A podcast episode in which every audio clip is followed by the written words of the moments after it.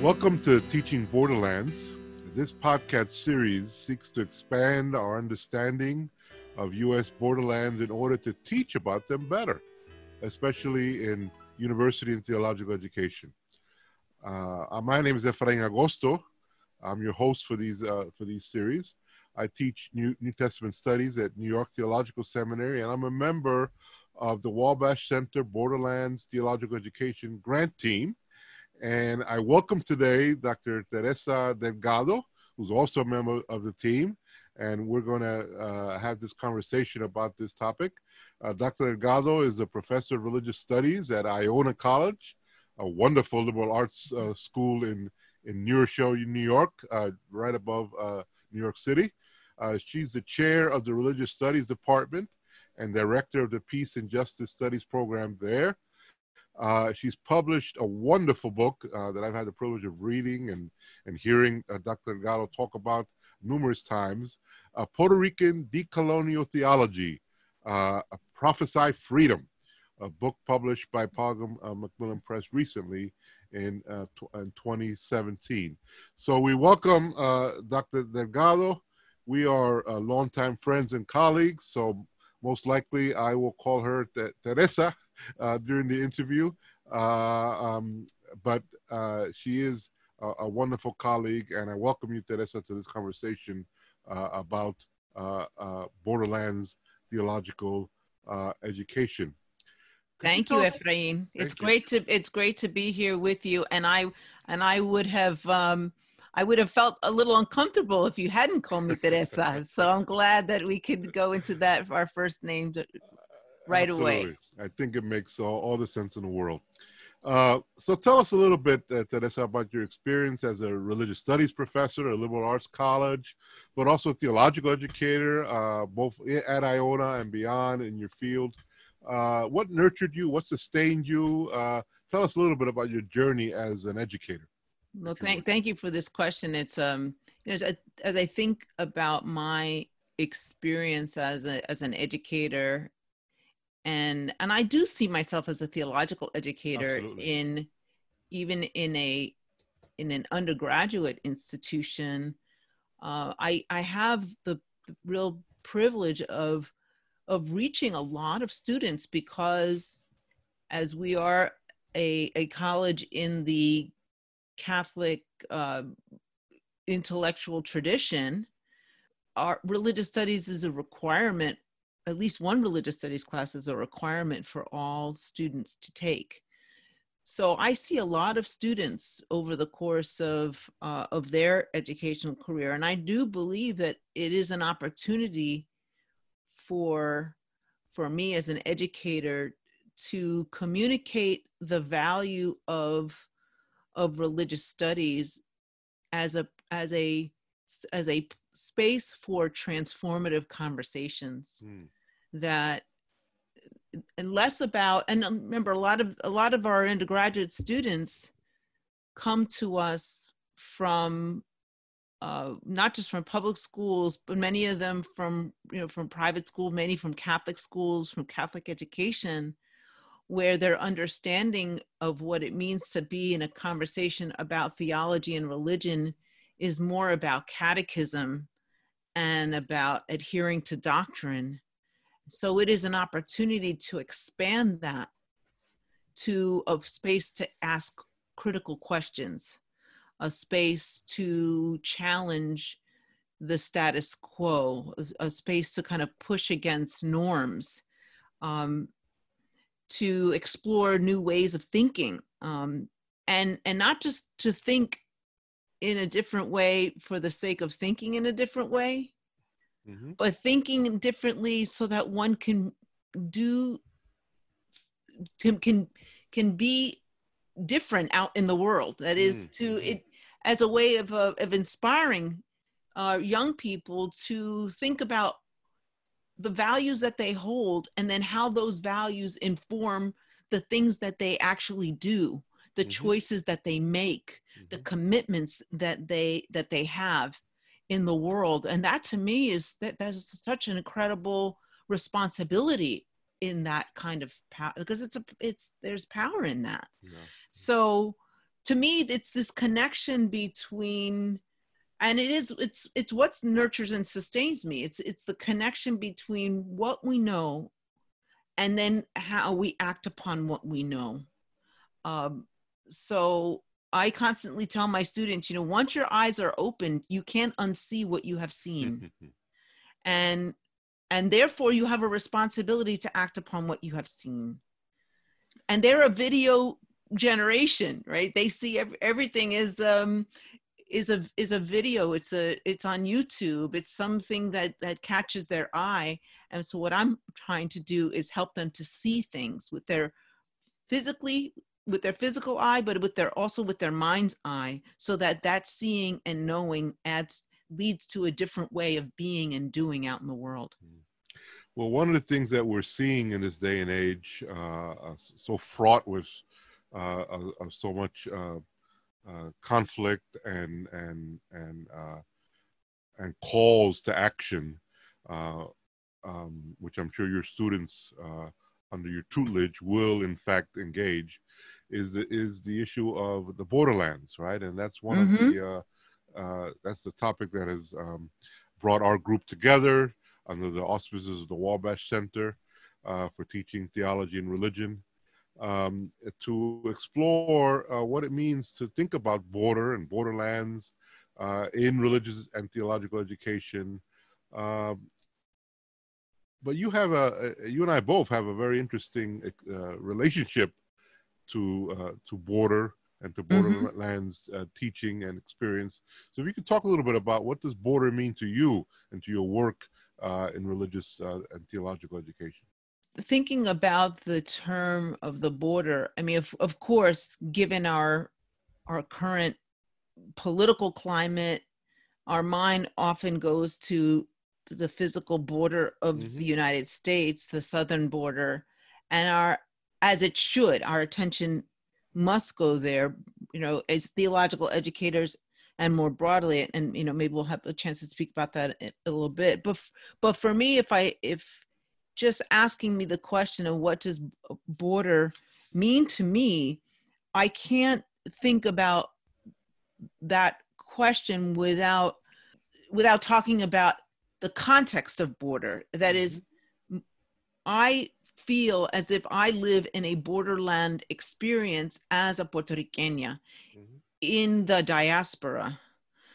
Because border to me is this, it's this liminal space this in between space of you know neither you know here nor there so the the borderland context of the Puerto Rican diaspora is one that informs my understanding of every border experience that I'm uh, interacting with. And for, for me, um, there's a, a quote by Gloria Anzaldúa in her book uh, borderlands la frontera the new mestiza where she captures it. She's talking about the us mexico border but to me it's it is illustrates perfectly the the, the kind of dis-ease and, and uh, challenge that the border represents. And i'm going to quote from her. She mm-hmm. says the us-mexico border es una herida abierta where the third world grates against the first and bleeds, and before a scab forms, it hemorrhages again, the lifeblood of two worlds merging to form a third country, a border culture. Borders are set up to define the places that are safe and unsafe, to distinguish us from them. A border is a dividing line, a narrow strip along a steep edge. A borderland is a vague and undetermined place created by the emotional residue of an unnatural boundary it is in a constant state of transition. The prohibited and forbidden are its inhabitants. Mm. And uh, unquote. And in so many ways, Efrain, you know, being a part of the Puerto Rican diaspora feels like being a a prohibited and forbidden inhabitant mm. um, in in the United States, whether one is on the island or one is in the continental United States.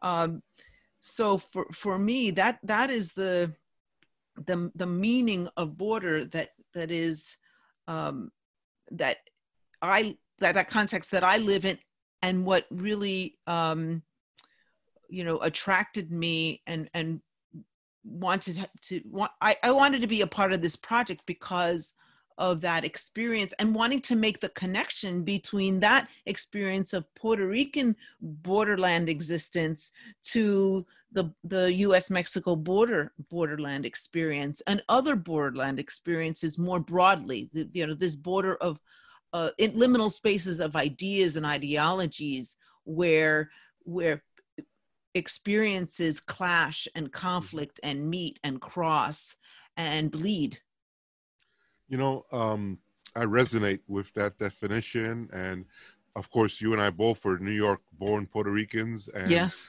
uh, a, part of this project will be uh, going and visiting the southwest border uh, and uh, I don't know about you, but I've never been there. you know, I've been. Texas, Neither have I. Uh, California, but in San Diego, but not. You know, I haven't crossed the border and, and seen uh, uh, uh, how how people are, engaging with it physically. But mm-hmm. I, I, resonate with your definition of this liminal space that you and I both have grown up in as, as Puerto Rican New Yorkers uh, even with our own uh, homeland, right? Our parents' mm-hmm. homeland, exactly, in Puerto Rico. Mm-hmm. So, so I'm curious how your students um, uh, relate to that broader uh, understanding of border than perhaps uh, uh, they themselves come mm-hmm. to, to, school with, right? When yes. You, when you read Uh, uh, uh, quotes like these or, or share with them what it means to be in the liminal space of a Puerto Rican uh, born and raised in New York City. Mm-hmm. Uh, how do they how do they uh, resonate? How do they react? well, I, I perspective. Yeah. yeah, I can I can share with you that I actually had an opportunity last year, um, and I would have had the same this year were it not for the pandemic to actually take students to Puerto Rico mm-hmm. um, for a an experience of, of a course on environmental ethics and religion. And so we I took this group of students in 20 in March of 2019 and so we were already you know 18 months from you know hurricane irma and maria right and yet they witnessed the devastation of the island that was still so apparent to them the the the the physical devastation of buildings and you know homes um, the devastation of the infrastructure the devastation of the of the landscape on the mm-hmm, coast mm-hmm. and even up in El Yunque and all the the, the the, the, trees and foliage that had um, that had just been torn out as a result. And what it it it, it offered was a it offered us a uh, opportunity to t- make connections between what was happening in March of 2019 in Puerto Rico and what was happening in the um, detention centers on the U.S. Mexico border hmm. and the um, the separation of of children from families. And what what they found was what we what we talked about a lot was that these are these are different manifestations mm-hmm. of the same kind of colonial processes that that are coupled with kind of this undergirding of white supremacy that are allowing both of those things to to happen and to continue and they saw that so clearly there. And it wasn't lost on them that in both spaces we're talking about brown people who are impacted in this way. Um, so being in Puerto Rico uh, at the same time when when so much was happening at the southern border uh, was, you know, it it really hit us hard because of the recognition that they were they were both part of the same sinister infrastructure. That's fascinating, and uh, w- would love to be on a trip like that uh, uh, and see how students uh, and us as as Puerto Ricans uh, would react to, to that experience on the island.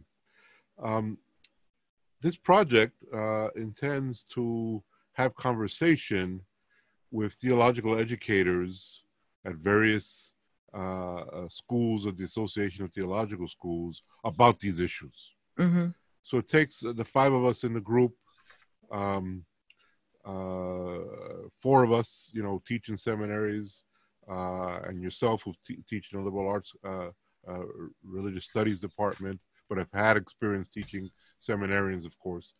Uh, it takes us on the road to visit with when well when this pandemic clears this year will be like a lot of us uh, on zoom uh, but nonetheless it takes us to in dialogue uh, better said with uh, fellow uh, seminary faculty and administrators and students to talk about the border and borderlands education so make the connection, if you would, between you, your experiences with undergraduates and how uh, what attracted you to this project, and um, how you feel that uh, sem- seminaries and religious studies departments, as well, of course, need to be impacted by these reflections on the border. Mm.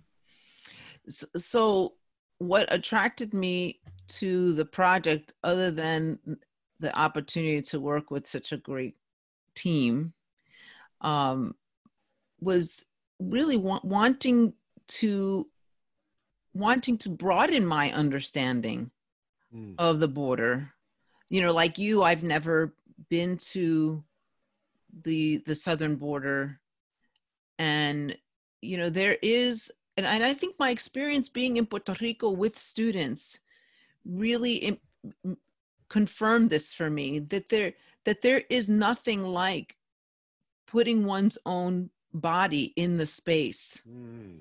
that that there is a level of of embodied learning that happens when you when you are stepping onto that ground.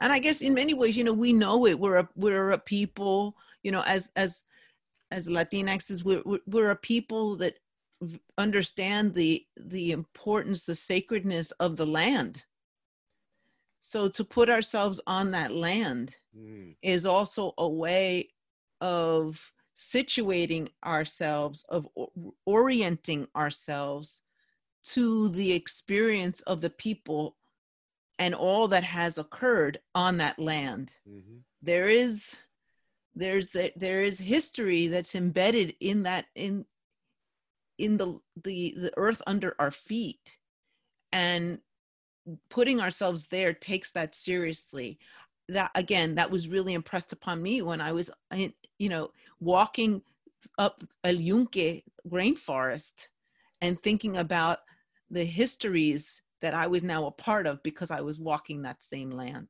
hmm.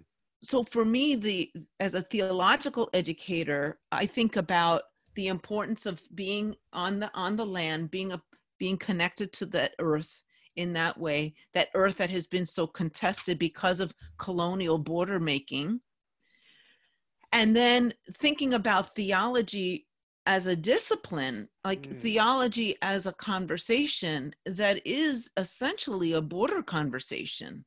If we attend to it in the way that I think we need to, which is that the as a Christian theological educator, I, the cross is a border it is an intersection of the divine and the human. It's an intersection of of of the immanent and transcendent. It's a it's an axis and crossing of of power and resistance and and the wounds that are inflicted as a result.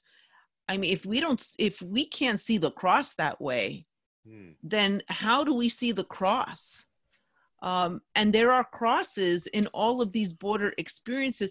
If if we're taking our role as theological edu- educators seriously then i think we have to attend to where those crosses are are being both born like by people in the here and now and also to, in the spaces that that are that are crosses that are that are borders because they are the essence of what theological education is.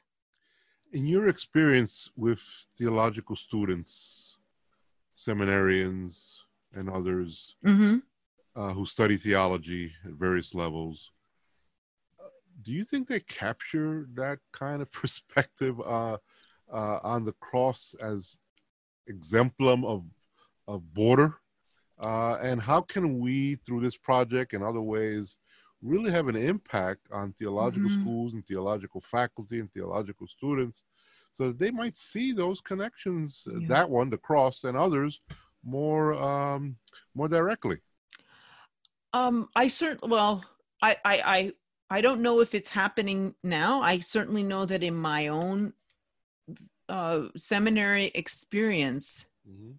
I don't think I ever heard um, of a of a of a theological. I, I- was not a part of a theological conversation about the border Mhm. and about borderlands, except through the through the ways that I engaged with sources that were outside of the traditional canon of theology.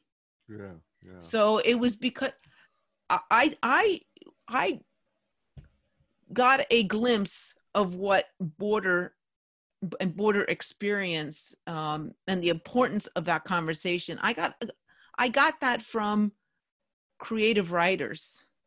I mean, that's why I'm so drawn to literature and creative writing because they were the ones and the poets talking about this kind of liminal experience of a of a a border as a wound that um, that opens and bleeds.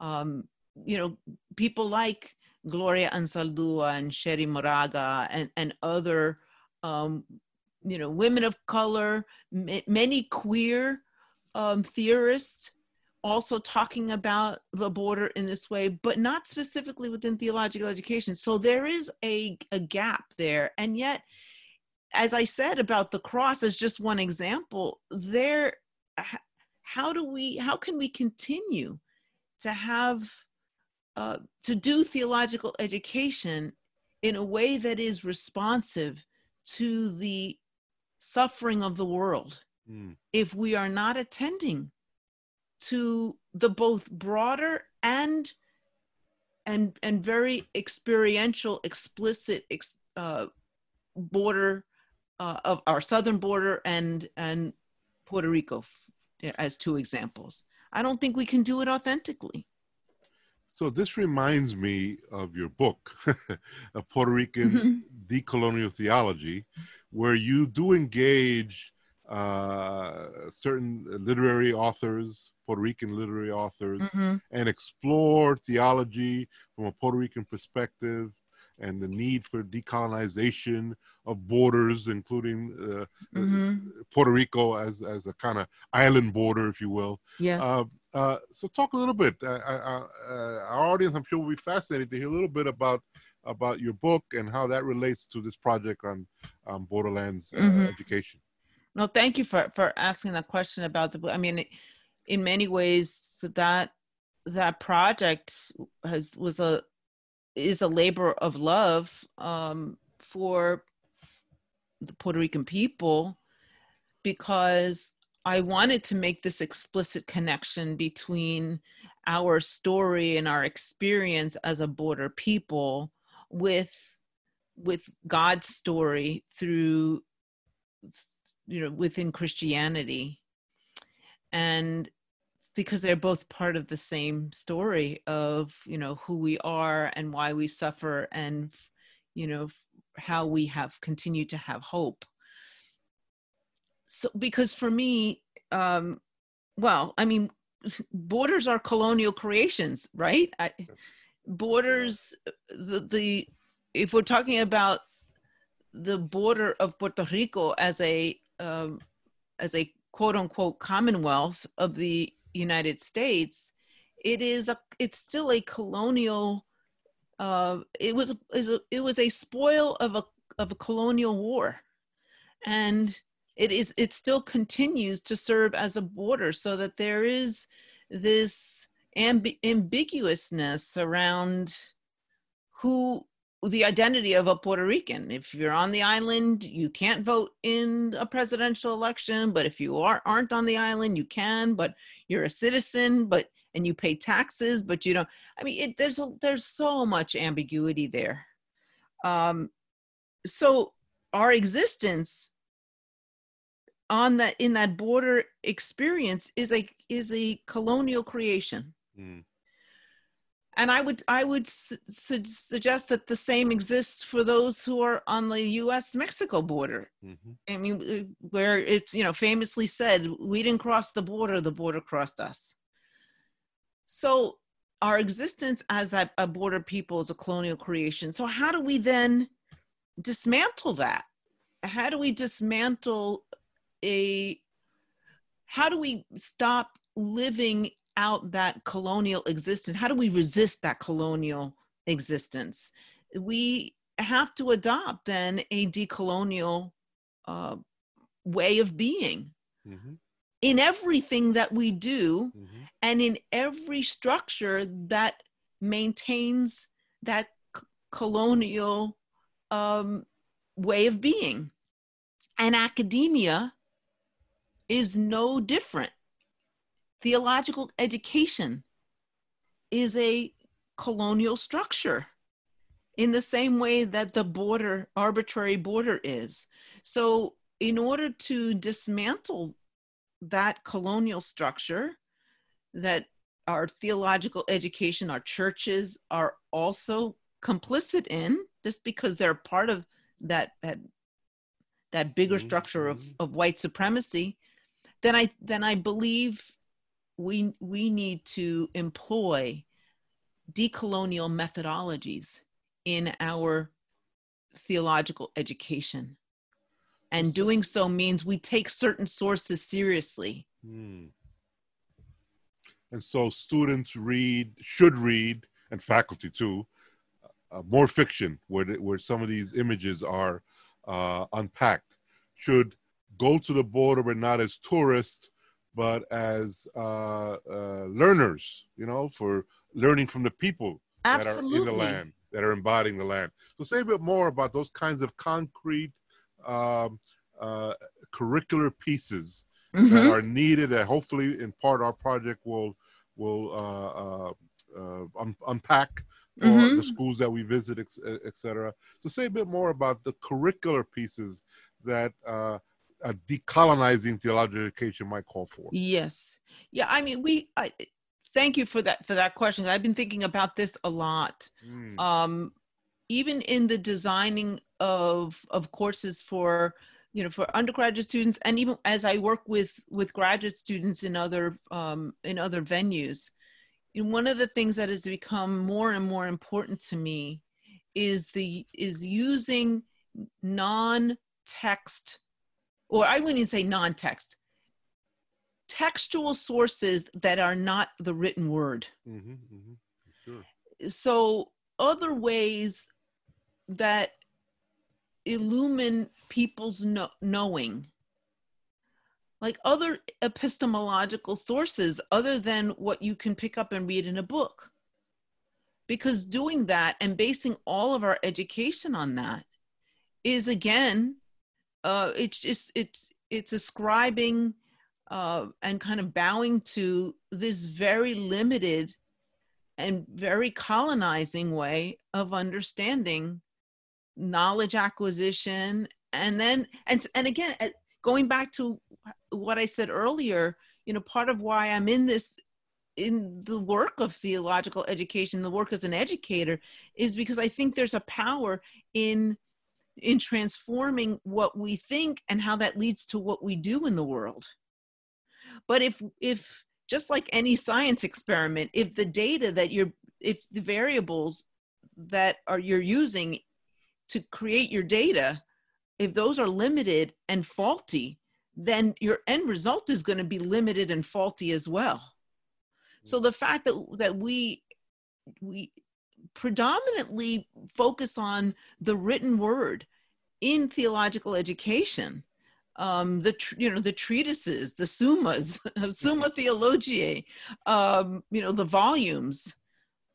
That that is problematic because it it has erased so many stories so many experiences and it has not attended to the land mm. um, as part of that story so uh, we need to take people yeah. to the border we need to take people to the us you know mexico border to the border of puerto rico to to any real um, physical space where a this conflict encounter um, chafing up of ideologies of ideas of ways of being are happening.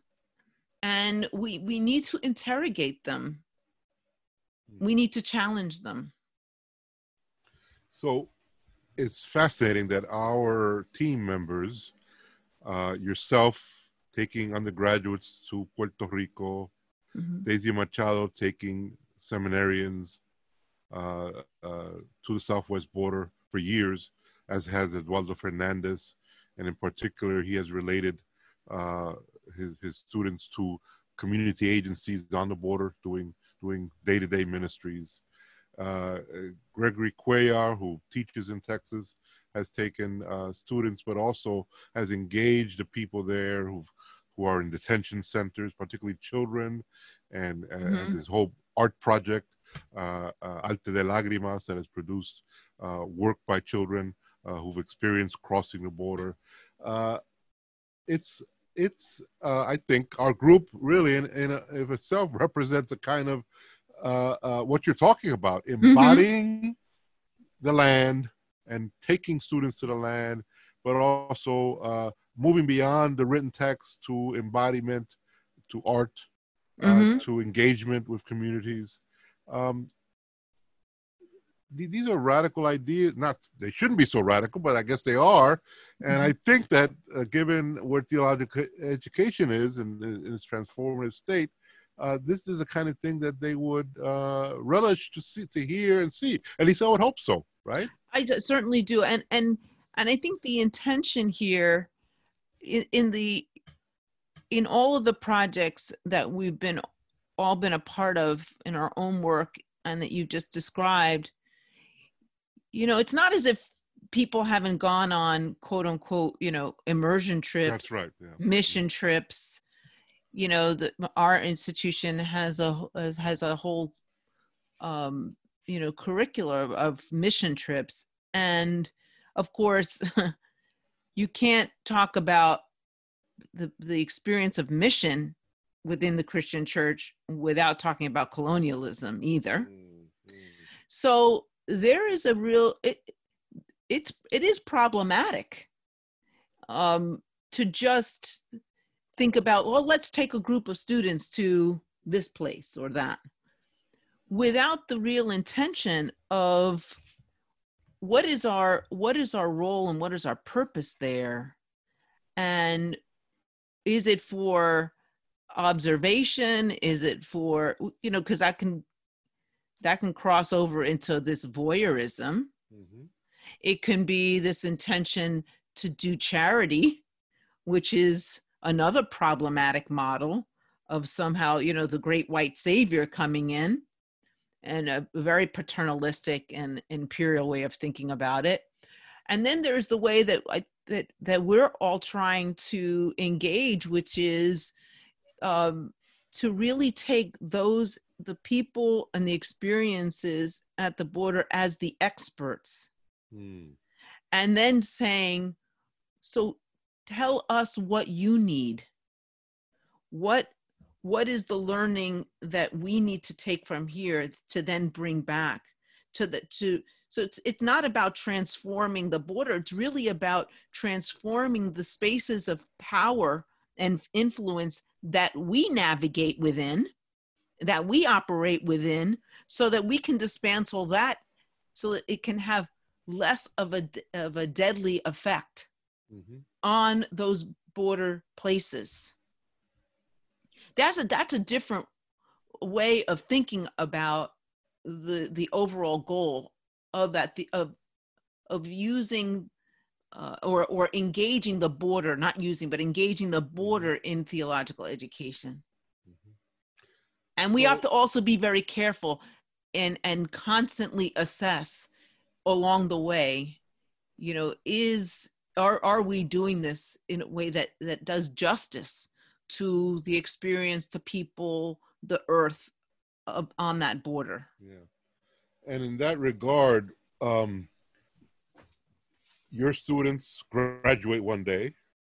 Uh, seminary students graduate one day. Your students might be uh, business people or lawyers or social workers. Some might uh, go into religious work directly.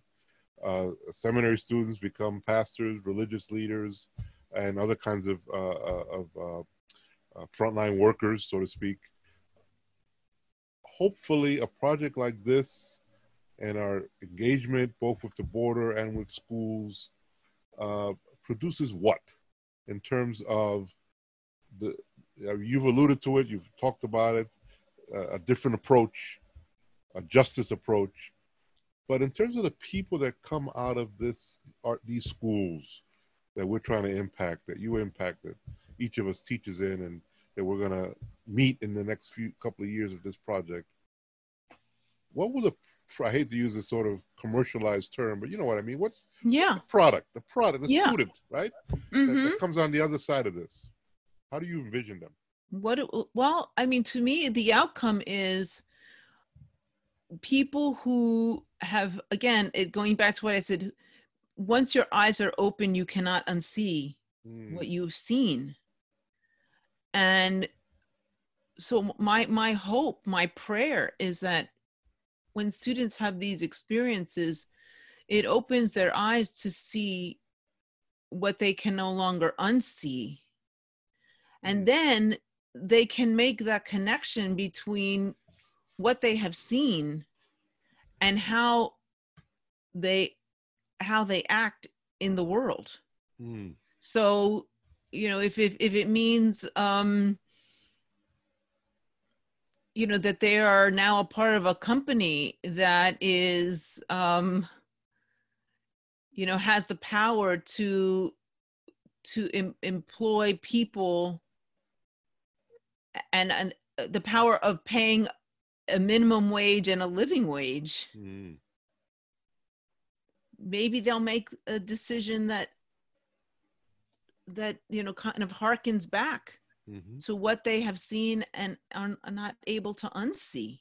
Mhm, mhm. um if they have access to the levels of you know levers of of power and influence how will they take their their decolonial thinking um, and a decolonial mindset into those spaces i mean that's what i that's what i hope for. Um i don't know you know i it's funny you know my my family has always called me save the world teresa you know. They, that's all she, she wants to save the, she wants to save the world. You've got a great name for it don't you? You know it- it- right? And and i think you know that's about right. Mm, i i it's a it's a but i think it's about saving our planet. Yes. It's about saving our humanity. Because clearly if if the if the current state of our national affairs is the end result of what theological education or education has done so far then we have to reevaluate whether or not what we've been doing is adequate to meet this moment Hmm. um we can't we can't necessarily educate out uh, people just because people know the good doesn't mean they'll do the good i think we have to eh, but maybe it's because we haven't we don't know the good in the fullness of the way that we need to know it Hmm. we don't we need to know it in our very the fiber of our being of our bones. And i so the value of being in those spaces sitting with people hearing them laughing with them um, being committed to what they're committed to is is uh, it, it to me is is part of the of the necessity of this moment and clearly uh, a need for all of our educational systems to to reevaluate whether or not we've we've done enough. Hmm. Dr. Teresa Delgado, our time is up. We could go, I could go uh, uh, more and talking with you about these important issues. I want to thank Likewise. you. Likewise. I want to thank you for sharing these insights, your perspectives on the importance of religious studies and theological education that uh, en- engages and encounters and learns from uh, the borderlands, however we define them, both physically and in terms of liminal spaces that we all live in as as uh, as products of in many ways colonization and hopefully decolonization. So i thank you for uh, sharing with me today sharing with us. I want to thank those of you who've been listening to this podcast on teaching borderlands uh, we look forward to other important discussions with other colleagues in this important series and i want to thank again dennis delgado for joining us today and, and I wish you all well. Thank you. Thank you very much. Thank you for listening to this episode of Teaching Borderlands. The host of this podcast is Dr. Efrain Agosto from New York Theological Seminary. Music was produced by Mrs. Naomi Cuellar and edited by Aidan Nathaniel Diaz. This podcast was made possible by the generous funding from the Wabash Center for Teaching and Learning in Theology and Religion. You can find more about this project at artelagrimas.org.